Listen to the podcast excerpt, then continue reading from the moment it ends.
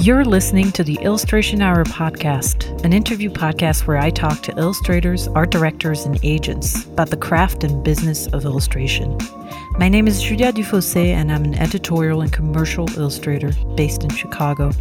And I'm chatting with creatives within the world of illustration to learn about their process, the challenges they faced along the way, and how to succeed as an illustrator today.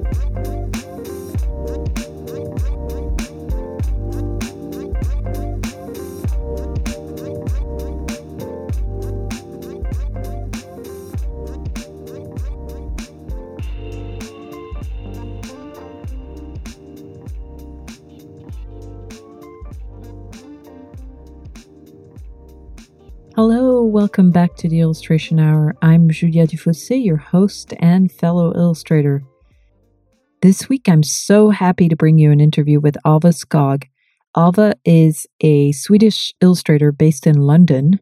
You can find Alva on Instagram at alva.skog or on their website at alvaskog.com. Alva has a bachelor in graphic design from Central Saint Martins. They started illustrating professionally a couple of years ago, and since then they have worked with clients like Apple, The Guardian, and The New York Times. Alva also won the ADC Young Gun Award in 2019 and was shortlisted for the World Illustration Awards in 2019. Their recognizable style of wonderfully proportioned characters and their careful handling of topics like feminism and inequality have earned Alva a reputation as an in-demand artist and illustrator. So in this conversation, we chat about Alva's path to illustration, how they figured out their style, why they pushed themselves to participate in competitions, and how they handled self-promotion. It was amazing to hear from Alva on how they managed to pierce through this crowded industry and make a name for themselves doing what they love, and more importantly, making their own rules. So, without further ado, please enjoy my conversation with Alva Skog. Alva, welcome to the podcast. Thank you so much. It's very nice to be here. Yeah, I'm really happy that we could talk, even though there's a lot of things going on. Yeah, it's a very strange time right now. Yeah. I know you're back home with your parents, right, at this moment? Yes, I'm staying with my parents and my sister in a small flat and with a dog and a cat. So, excuse any sounds that they make. I think I just heard a dog walking, I think. Yeah, oh no. Yeah. So you're originally from Stockholm, right? Yes, I'm born in Stockholm. And I moved to London in 2015 and yeah. I've lived there since. Yeah. So I read online that you kind of you originally studied fine art in Sweden, and then yes. You made a decision to go to Central Saint Martins in London. Yeah, I did a 2-year fine art course in, I think, I don't know the translation in English, but it's called graphics, kind of. And we did a lot of like printmaking, screen printing and etchings. And that kind of led me into illustration. And that's why I applied for graphic design and illustration at Central Saint Martins. Why did you not try to start your career right after your first program? Did you feel like you needed more, or was there something that attracted you to Saint Martins? I think that course is more like a foundation or like a pre-bachelor's, so it's not like a university. It's just it's almost like a foundation. Yeah. It's sort of like a precursor, yeah. Yeah. So I didn't feel like I was ready. I felt like it was more the start of what I wanted to do. I wanted to get more, do a bachelor before I started working. Because I was still, I wasn't sure I wanted to be an illustrator. I knew that it was something I was interested in, and graphic design and art. So I just wanted to continue exploring that. Were you drawing in a similar style already, or was it very different from what you draw like now? It was very different. It was all black and white, and I did these comics that was based on my own life. And then I experimented a lot. I tried a lot of different things. I did like very realistic drawing, or I did very abstract, and I experimented a lot with screen printing and kind of layering and also, I don't know if the right word is in English, but ink washing is kind of like you do these thin layers of ink on top of each other. Mm-hmm, mm-hmm. So I experimented with that and kind of drawing from memory. Yeah, so it was when I studied at Central Saint Martins, that was when I started working with colors more. Uh-huh. So when you applied to Saint Martins, what did you submit? Did you submit mostly like black and white comics and? Yeah, I think so. It was a mix, but yeah, mostly black and white comics and a few of those ink washes. Mm-hmm. Do you feel like Saint Martins really helped you to find your style? Yeah, I think so. I think it was mostly my classmates that kind of inspired me and influenced me, but also I continued experimenting and exploring a lot at Central Saint Martins. And I think it was in the end of my second year where I found the style I use today.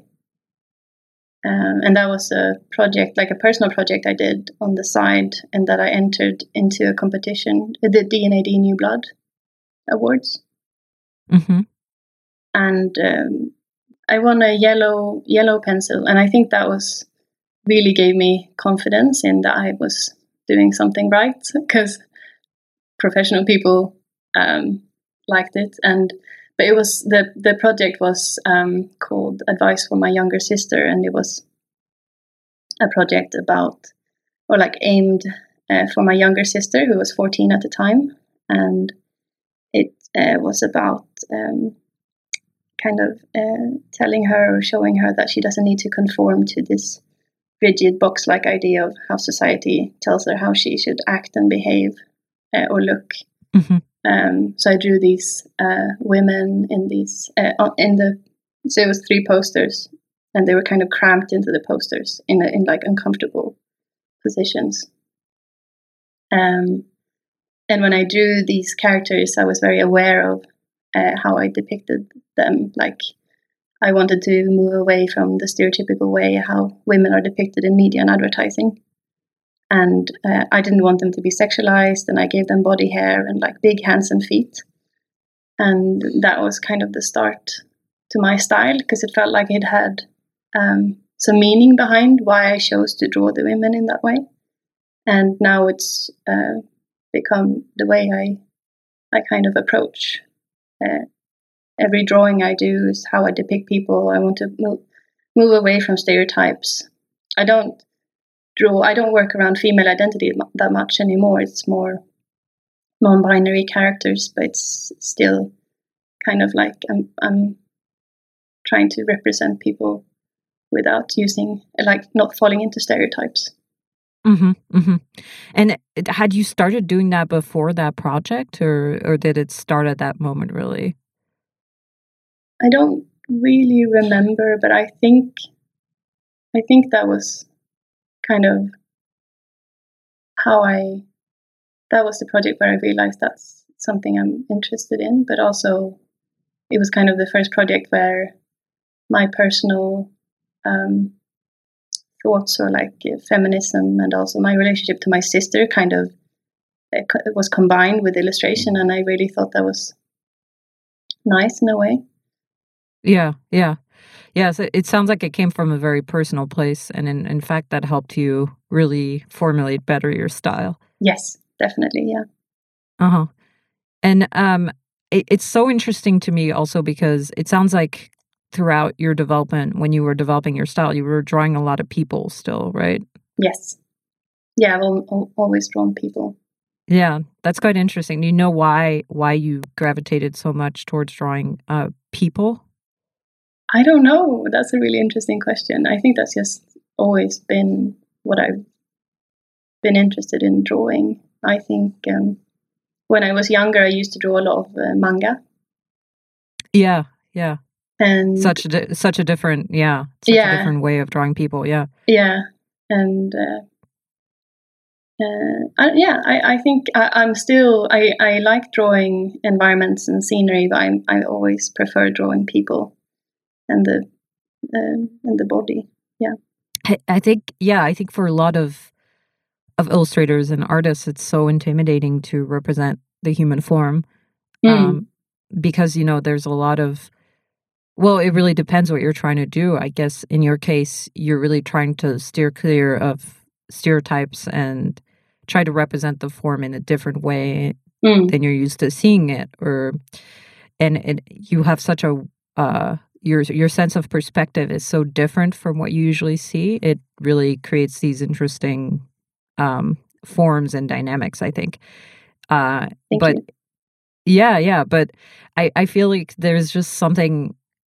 I guess there's something in the way that you treat human form that in a way makes it very much yours and not something that you have to abide by rules or... Because when I think of drawing people, I think a lot about like life drawing, and that's something where the rules are very... They seem very strict, you know what I mean? Yeah, I know what you mean. I love life drawing, I think.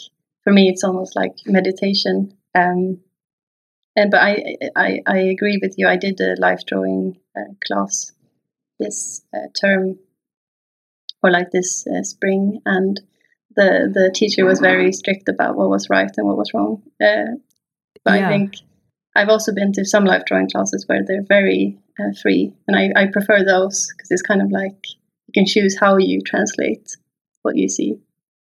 Yeah, I'm familiar with the atelier kind of like. Approach to life drawing, which is like very rigid and is that the word for it? I didn't know. Where they like calculate angles and it's very rigorous and it's very really based on realistically representing shadow and light and form, and it's just, to me, it's always been really intimidating, that kind of drawing. Yeah, it's very. Very specific. It can be, I mean, for those who enjoy it, that's amazing. But I think for me, I like to really exaggerate or bend the perspectives. Have you ever felt like, have you ever felt ambivalent about breaking those rules, because you break a lot of rules in your work? No, I think it was more like a liberation for me when I realized that I could break them. It was kind of like I don't need to draw.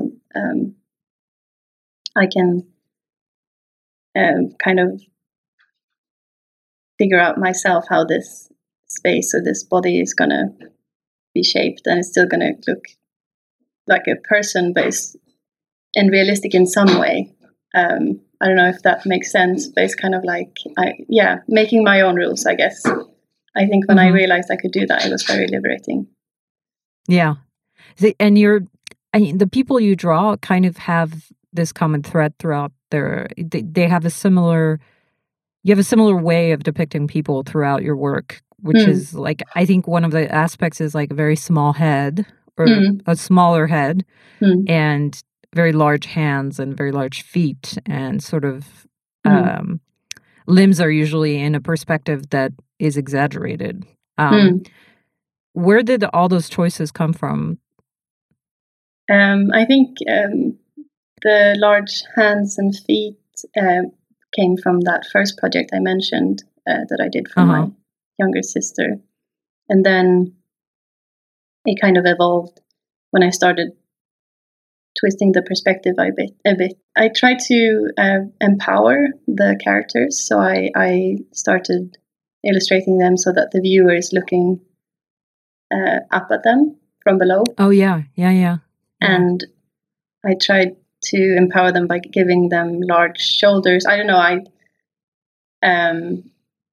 so it kind of, the body shape was started to depend on the perspective, but then now it depends on the brief, kind of. Now it might not be the perspective, it could just be that I choose to make really large hands or...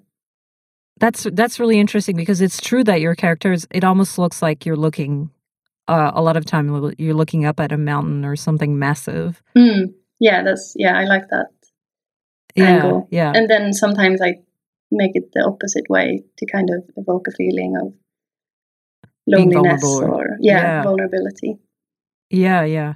It's really interesting. And I wonder when you work with clients, how you have to adjust, because the way you represent people and the way that you draw, I think, is very much informed by your own approach and your own ideas about feminism and all that stuff. But when you have a brief with like an editorial client or a commercial project, I imagine you have to kind of adapt the way that you kind of represent things. Yeah, I think I was a bit nervous about that when I was going to start working more commercially, because I wasn't sure I was going to be able to stick to my rules for every brief, kind of. Yeah. But it's worked out really well. I think a lot of clients approach me or want to work with me because I have these... I approach illustration in this way, and it usually suits the brief. Yeah. Do you think it's because you've been very clear about what you do? Maybe, yeah. Maybe. I think, it's hard to say because I haven't worked for that long. But I think that, well, for me, I've always tried to do interviews or talk about my work in that way. So that's a big part of my work. I'd be curious to know if people that do commission me, if they know about that before. Some people I know do, but some people I don't know if they were aware. The reason why I ask is because a lot of people describe this sometimes when I interview them, is that when they're first starting out and they're not maybe as vocal or as sure about what they're doing, they've had issues where people come to them and try to commission something totally different from what they want to do. And sometimes that issue comes from the way that they represent themselves, but also it's interesting how some people that doesn't happen a lot to them. And I think for you, it seems like your work is so... it feels so personal that maybe that kind of it's a non-issue for you. Maybe. I don't know. I think I guess my agency has helped me a bit with that as well. It feels like they are very concerned or make sure I get the right brief that fits me and my work. And I really appreciate them for that. Yeah. That makes sense too, yeah. That is also a situation in which like somebody's filtering the briefs, and kind of giving you what you're going to be the best at. Yeah, exactly. Yeah. So I want to go back to the beginning a little bit, and which wasn't that long ago. Like you said, you've been working for a couple of years, right? 2 years. Yes. Yeah. So Saint Martin's. I mean, I imagine first of all that must have been such a cultural shock to go to the UK. Yeah, it was. It was very strange, but I really fell in love with London. I think London is quite different from the rest of the UK, though. I haven't been to that many places in the UK, but it was a struggle in the beginning, but I really enjoyed uni. And I spent a lot of time at university. And that was amazing. I still miss my time at uni. I thought it was really nice. Did you find London to be very different from where you're from in terms of the illustration community? Yeah, so I didn't really get to know the illustration community in Stockholm before I moved to London, because I wasn't. I didn't even know I wanted to be an illustrator before I came to London, I think. But I'm excited to get to know the illustration community in Sweden now, because I'm thinking about moving back for a bit. To Stockholm or somewhere else? To Stockholm. Mm-hmm. Yeah, because supposedly Stockholm has quite a large creative community, or at least I've heard that. Yeah, I think so. There's a lot of really good illustrators here. Yeah. And London is, of course, known for its illustration community, because a lot of famous people got their start in London. Yeah, there's some really good illustrators in London. There's so many. Although lately, it seems like a lot of people have been moving away from London. That is true. Yeah. Yeah, that's true. Yeah. Yeah. Like there's been more people going to Berlin and Spain or Portugal or different areas, really. Mm. I wonder if that's because London has become so expensive. I think so. Yeah. I think. Yeah. It's I think it's great when you study and you start out, but then, yeah, if you want to, because I feel like I was very nervous about starting freelancing in London because it felt like it's going to be so hard. But it's been going okay, but I think still because it's so expensive, you have to have a lot of work to be able to live in London. Yeah, yeah. So I want to talk more about when you were going to St. Martin's. What were the options that you kind of envisioned for your career? Because it sounds like you weren't sure that illustration was going to be the path for you.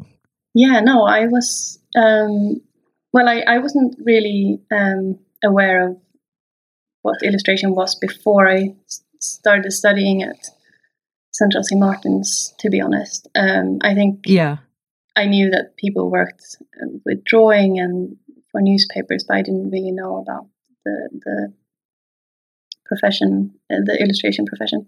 But and it isn't that strange. I mean, I feel like rarely does anyone know that you can actually make a living off of illustration, or what the illustration career is really. Yeah, that's very true. I think I first encountered what illustration, like the profession of illustration, was when we had a lot of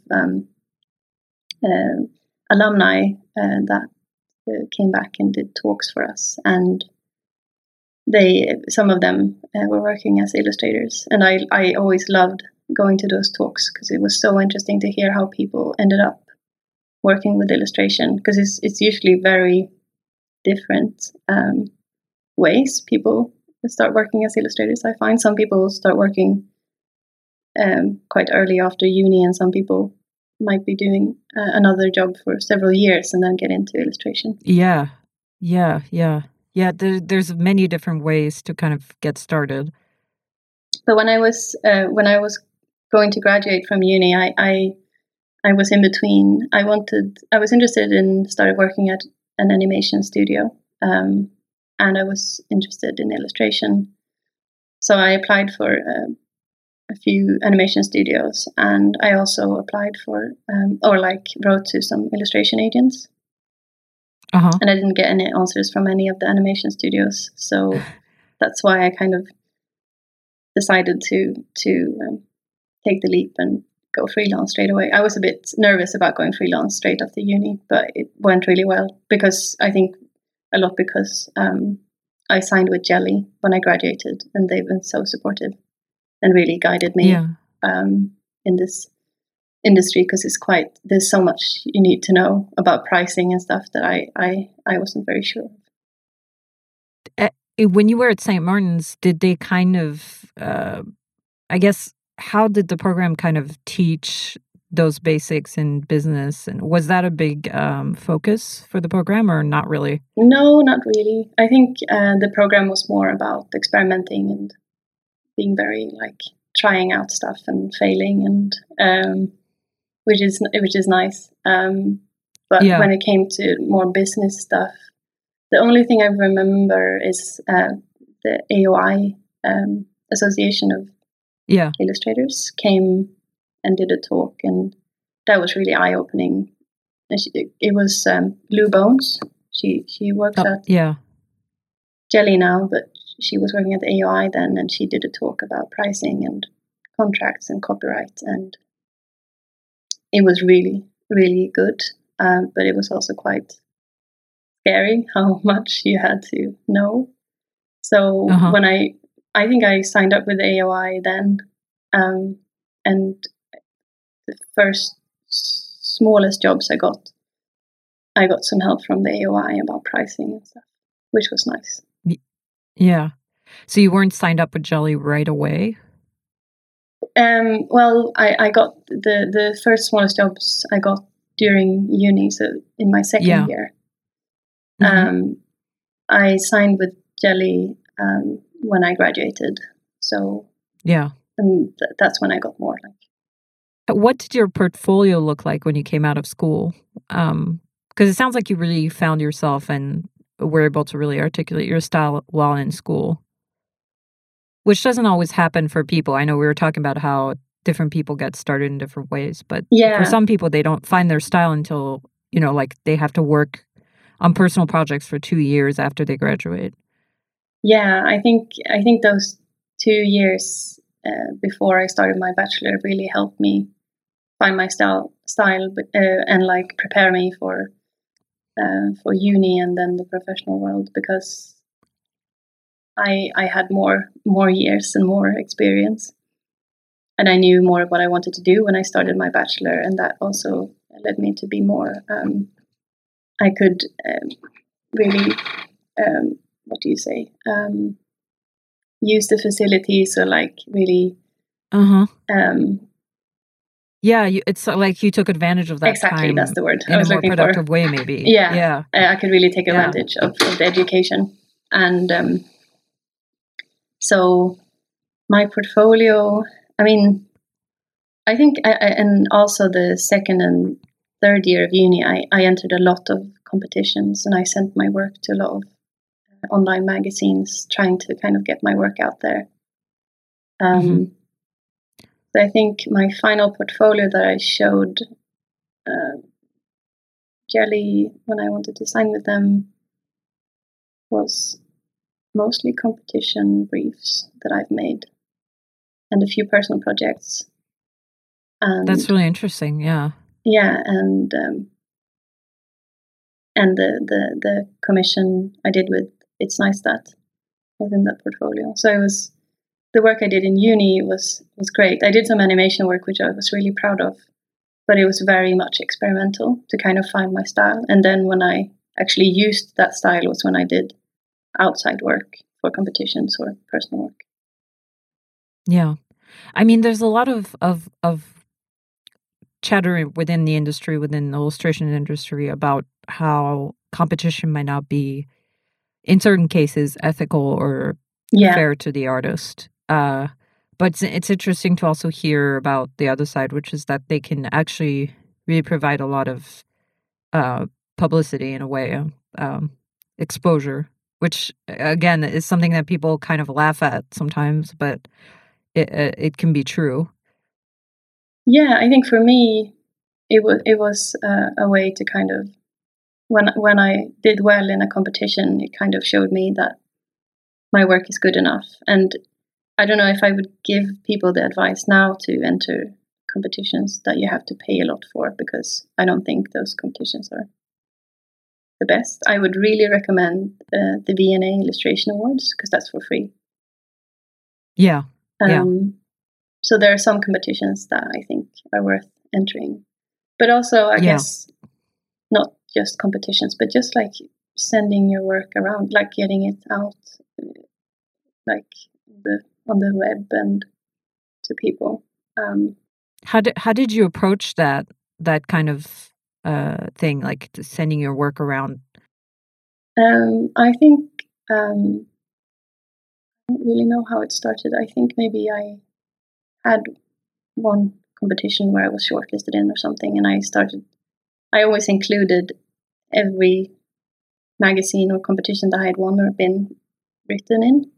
So it was kind of like every time I emailed someone, I was like this is what I can remember, at least. I think it was very short and just like, hi, my name is Alva, I'm an illustrator, this is my work, I've been included in this publication, and I've won this competition, and kind of like listed all my achievements, very bragging, but still just being very... that's not bragging, but it's an interesting way of doing it, though, because I think it probably works better than just being kind of modest and not saying those things. Yeah, I guess. I just kind of went for it. I was thinking like, I had this idea that if I would be insecure about my work, other people wouldn't find it, like, would be insecure. So if I'm confident about my work and other people will think it's good, kind of, I had that idea then. I think it worked to a certain extent. Yeah. It was kind of like an experiment for me, just to see how, if anyone would write about it. Did you send a lot of these emails? Yeah, I think I did. It was a certain period where I was like just trying to find as many competitions or publications, like any online publication I can find that featured illustration, I would write to them. Yeah. But I was also very inspired by my classmates. A lot of people, like I found out about the competitions or like the online publications through my classmates. And yeah. A lot of them also entered competitions. They were really inspiring and influenced me a lot. So how many positive responses or actual like how many of those emails actually got you coverage, I guess, do you think? Not that many, but there were a few. Yeah. I think an animation I made was featured on BOOM. It's like BOOM or something. Yeah. And there were a few that and also I can't remember now, but no. There were a lot of people that didn't answer at all, of course. But it was it felt good just sending it out. So it felt like I did some work by just, if someone sees it, maybe if they don't answer, they will still see it and can be aware of me. I guess. Yeah. And did you have a website at the time, or what was your, I guess, online presence? I did have a website. It was very simple. Yeah.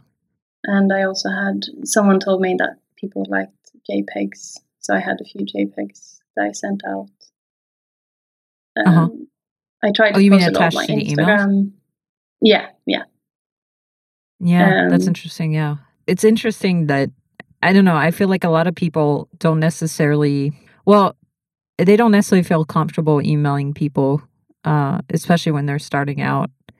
For you, it doesn't sound like you were overly confident, but you were just kind of, I guess, I don't know. It sounds like you just really went for it. Yeah, I think I was pretending to be confident because I thought that would make me confident in the end or something. Yeah. So I want to know, like, how did you approach finding an agent at that time? Because it sounds like you reached out to Jelly, and I imagine you reached out to a lot of different people, right? Yeah, I kind of did the same as with the online publications. I just, every agent I could find, I wrote an email to. And then I got responses from 3 agencies. Yeah. And then I met with them. And I think Jelly stood out because they were so friendly. And I felt really, really comfortable speaking to them. And it also felt like they really cared about trying to help me out. So that's why I signed with them. And I'm very, very happy I'm with them. They're so nice, and I felt like I've been really supported. Do you feel like in terms of promoting yourself, it's been very helpful, or? Yeah, I think the first kind of promotion I think I managed myself. I was the best promotion I got in the beginning was I was featured on It's Nice That. Yeah. But also, I guess D&AD New Blood was also something that got my name out there because Nikki told me that she had seen my work then at the D&AD New Blood, and that's why she kind of contacted me when I wrote to her because she knew about my work since before, and I think that was a good thing. That it people had already heard your name and kind of seen you around. Yeah, exactly. Yeah. And do you remember your first client work that you got out of university? Like, do you remember the first few jobs you got? Yeah, I can remember my dream job. Or like, I'd always wanted to work with The Guardian. And I I got an email from Sarah, an art director there, and she said she wanted to commission me. This was a few days before my degree show, but then it never happened. I didn't hear anything from her. So the Guardian office is right next to my uni. Uh-huh. So I emailed her when I was going to have my degree show, and I invited her. And she came and we spoke, which was really nice. And then the day after, she commissioned me to do an illustration for G2, which is like I did like the cover for G2, and that was a dream. That was really, really nice. Because the brief was, the article was about child abuse, and it was stories from people who had experienced abuse when they were kids and how they handled that now. It's just it's a delicate topic. To it was a very heavy subject, but I was really honored that she wanted me to illustrate for that article. So that was really a really, really great experience, because I've always wanted to work with them. One thing that I want to ask you, because I know that from talking with Nikki that Jelly really focuses on asking the people they represent what they want to achieve and kind of helping them achieve those goals. I was wondering if when you started being represented by Jelly, what did you say you wanted to work on? Did you mention specific companies you'd like to work with, specific types of projects you would like to do? I think when she asked me the first time I met her, because I was so new and I just wanted to start working as an illustrator, I just said I'd do anything. Then now, when I've been working, my favorite kind of work is editorial. Why is that? The topics are usually more interesting. Well, sometimes they might not, but I really enjoy when really good article and that you get to illustrate for someone that's written something great. And I prefer, I like working on longer projects as well, but I prefer really projects. I think it's really because it's short and it's kind of you have to think of something quite quickly, and then you get the result so quickly. Usually, when you see the illustration in print, it's really a great feeling. Yeah, that's really quite satisfying. Yeah. Yeah. How do you usually work from beginning to end on editorial commissions? How do you sketch, and how do you kind of do your work? Because we haven't really talked about how you actually illustrate, what tools you use. So when I do an editorial, for example, I read through the text or the brief they've given me. I might do some research on the subject if I feel I need to get more knowledge. Sometimes I do some visual research.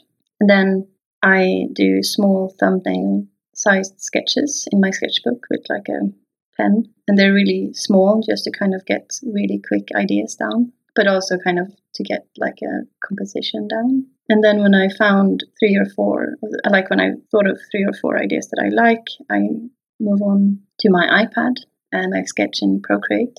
Oh, still in the sketching phase. You mean you refine the sketches in Procreate? Yeah, the sketches in my sketchbook are very tiny, so it's more just idea, and then I sketch it down on my iPad. Why do you do this first step of the smaller thumbnails? I think it's just a quick way to draw the idea, because otherwise I think too much if it's going to be a large sketch. I kind of like the really small, quick way to draw it. And then I send the sketches over, they give me feedback. Sometimes they want new drafts, or sometimes they want to modify something. Yeah. Exactly. And then I do color offs. I do also on Procreate. Oh, you mean you send color options after the sketches? Yeah. Oh, you do. And then I do. And when they've chosen which one they like, I finalize it in Photoshop usually. I know some people don't really send color options. They just send a final, and then people or art directors will modify that final, and that's basically how the color works. But that's interesting to know that you send different colors. Mm, yeah. I find it hard when they want, because sometimes they just want a color scheme, or they just want to see the colors I might use. But I find that really hard. I like to add the colors to the drawing to kind of see how they work in the composition or how they balance each other. Because when you've done a fully colored thing and you ask for their feedback and then they want to change one color, sometimes it really throws off the whole thing. Yeah, exactly. Yeah. Because it doesn't work like that usually. Yeah. How do you usually finish? Do you finish all your work in Procreate? No, I usually finish my work in Photoshop. And then I use my iPad as like a drawing tablet. So I have an app called AstroPad that connects my screens. Yeah, I use that too sometimes, yeah. Yeah, so I really enjoy working on the iPad and I really enjoy working in Procreate. It's very quick. And it's also nice. I think when I get a bigger studio, I might work more on paper and with other material. But right now I really like the setup of just having to use a laptop and an iPad. It's kind of liberating because I can work anywhere and I really enjoy that. Why don't you finish the illustrations in Procreate? Why do you move on to Photoshop? I think the way, like, I use, I don't know the name of it, but when I draw my lines, like my final lines, I prefer to do it in Photoshop. I think the line is nicer. Really? That's interesting, yeah. Yeah, I don't know. Maybe it's because I haven't changed. I haven't tried out that many settings in Procreate yet, but I think it's just I'm more comfortable with drawing the final lines in Photoshop. How do you draw your lines in Photoshop? Because there's so many ways to do it. Do you use brushes or? Yes, I do. Let me see how I do. So you just literally you use it in a very you trace kind of your lines, right? Yeah, exactly. I also do a lot of people think I work in vectors or in Illustrator. Really? Yeah. I prefer Photoshop and Procreate because you can control the lines in another way. So you don't use the pen tool or things like that? Sometimes when I have to, but usually no, because I don't feel like I can control the line in the same way. I don't know, I think I'm just comfortable with the way I've always drawn. Well, in a way, I think drawing in Photoshop, it feels much more organic than Procreate a lot of the times, because in Procreate you have that streamline helping you. I use the streamline thing in Photoshop as well, though. But yeah. Oh, you mean the smoothing? Smoothing, yeah. Oh yeah, okay, I see. Yeah. I don't really use that, but when you draw without it, it's crazy bad. Yeah. In Photoshop, yeah. It's yeah. I don't know. It's just if I try to make my lines with it, I'm usually what is that? I have to use a pen tool or something. Yeah. That's funny. I always wonder if people use the smoothing or if they don't. I imagine when people are doing line art in Photoshop, they have to be using smoothing in some way. Yeah, I always use the smoothing. In the beginning, I didn't. So I did the lines in ink and then I scanned them in and did the coloring. But that was before I started doing commissioned work, because I would like to do that now, but I don't have a scanner. I don't have access to a scanner. So it's it would take me so much longer. Yeah. I really like the quick... The look of the line? I like the look of the line with ink, but I also really like how fast you can work on an iPad. It's so pleasing that you can just, airdrop the sketches to your iPad and your computer and just... Yeah. It's really nice. Do you use a specific brush, or are you not really specific about that? No, I just used the most common one.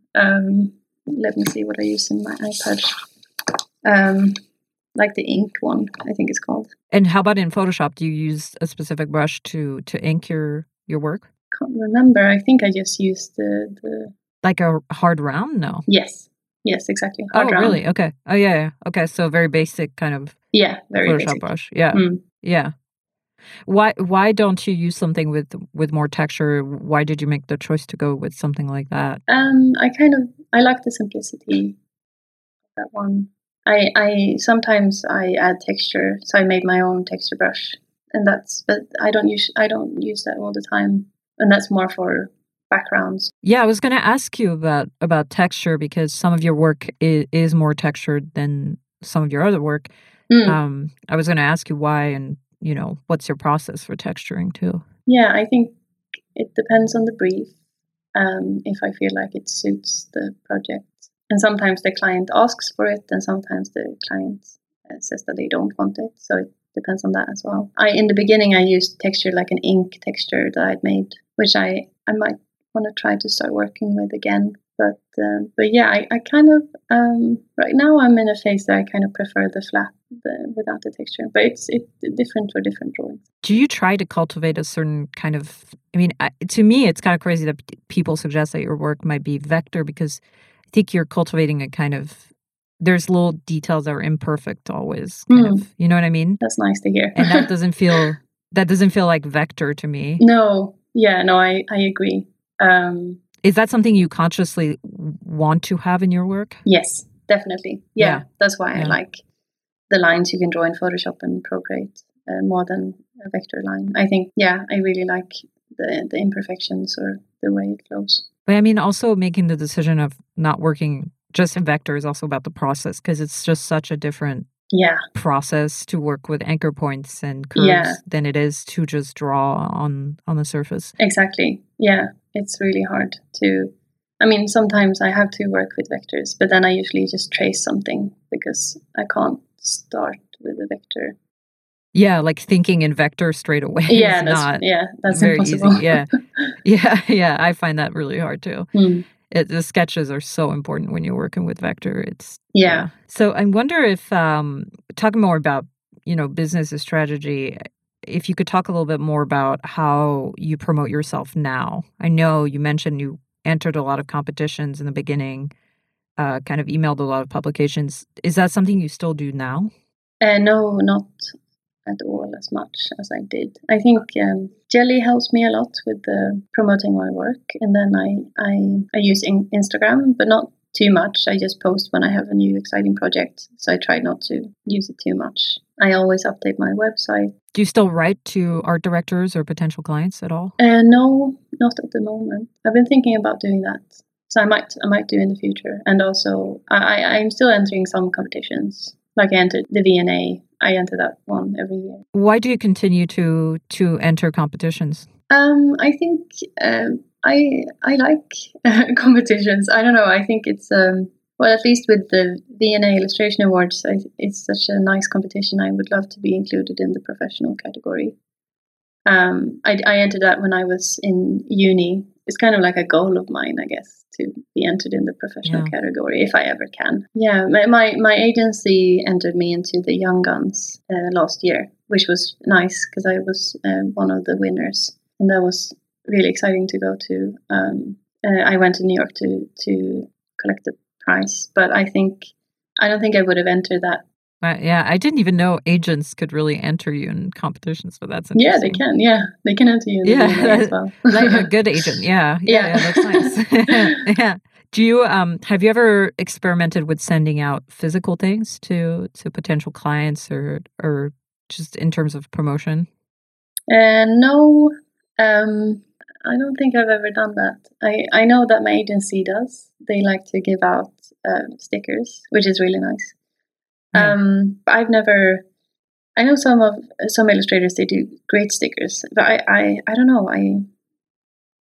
It's not really... not something I do, I guess. I'm... Maybe in the future, but not right now. Yeah. And as far as Instagram, because you mentioned that a little earlier, do you have a specific strategy for it, or do you just sort of go with it and I just post what you want when you want? Yeah. I just post whenever a new project is live or published, I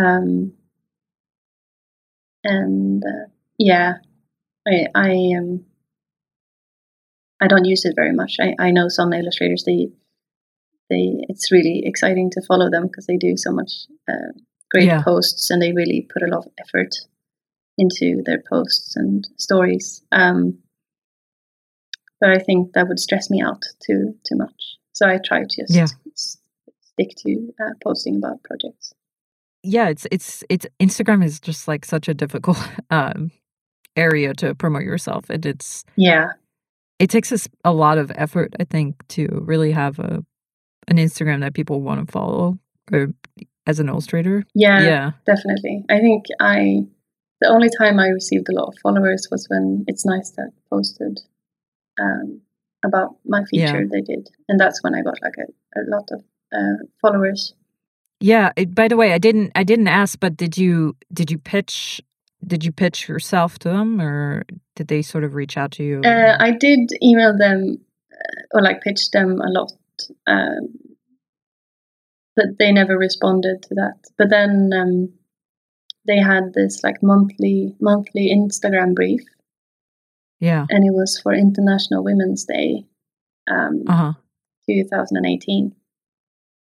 And I did an illustration for that. So they did like a brief, and you could do an illustration that's similar to it's thing. Like these they have mini competitions like that sometimes. Yeah, yeah, exactly. And that was included, and that's how they found my work. And then they emailed and wanted to do a feature about me.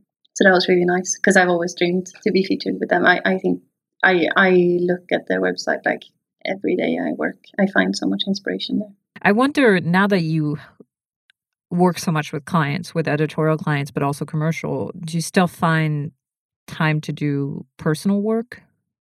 The first year I didn't really have time. I was just so excited about getting commissions. So I was so busy with that. But then now, after some time, I feel like I need to do my personal work. So I've started to do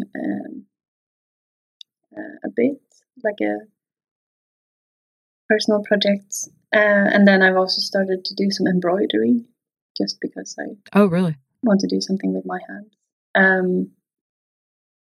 But it's hard to find time. I think I need to be more structured about my time I work, because now I've had a bad habit of just working a lot.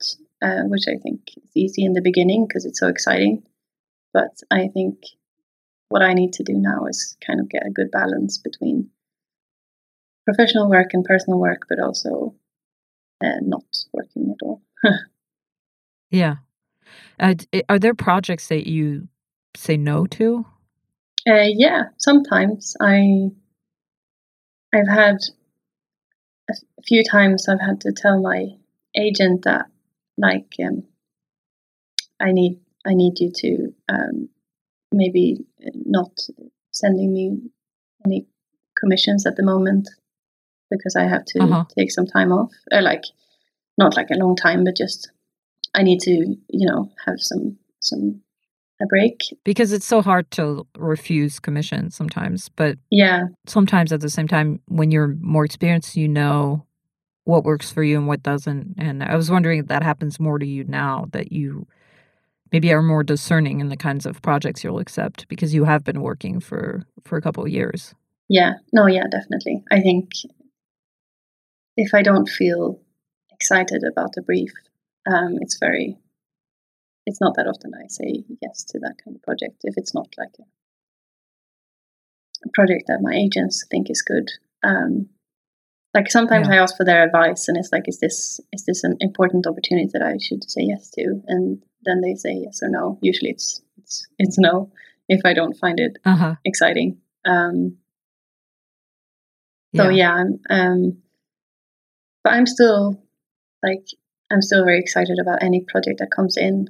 I think I just say no if I feel like the brief, maybe if the project is not really, I have a rule that I don't do any projects that I feel is,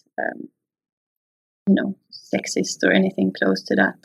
So I want it to be very in line with my ideals. I mean, working with clients, have you had some bad experiences? You don't have to name names or give any specifics or anything like that, but I'm just curious. Yeah, I've had some struggles. Like I did a larger advertising project, one of my first ones, and it was hard. They wanted something they wanted something different than my style, and we realized that after you signed. After we worked with them for a bit. So but then my agent stepped in and was really good and supportive. I've been quite lucky so far. I haven't had any bad experiences. Sometimes there's it's been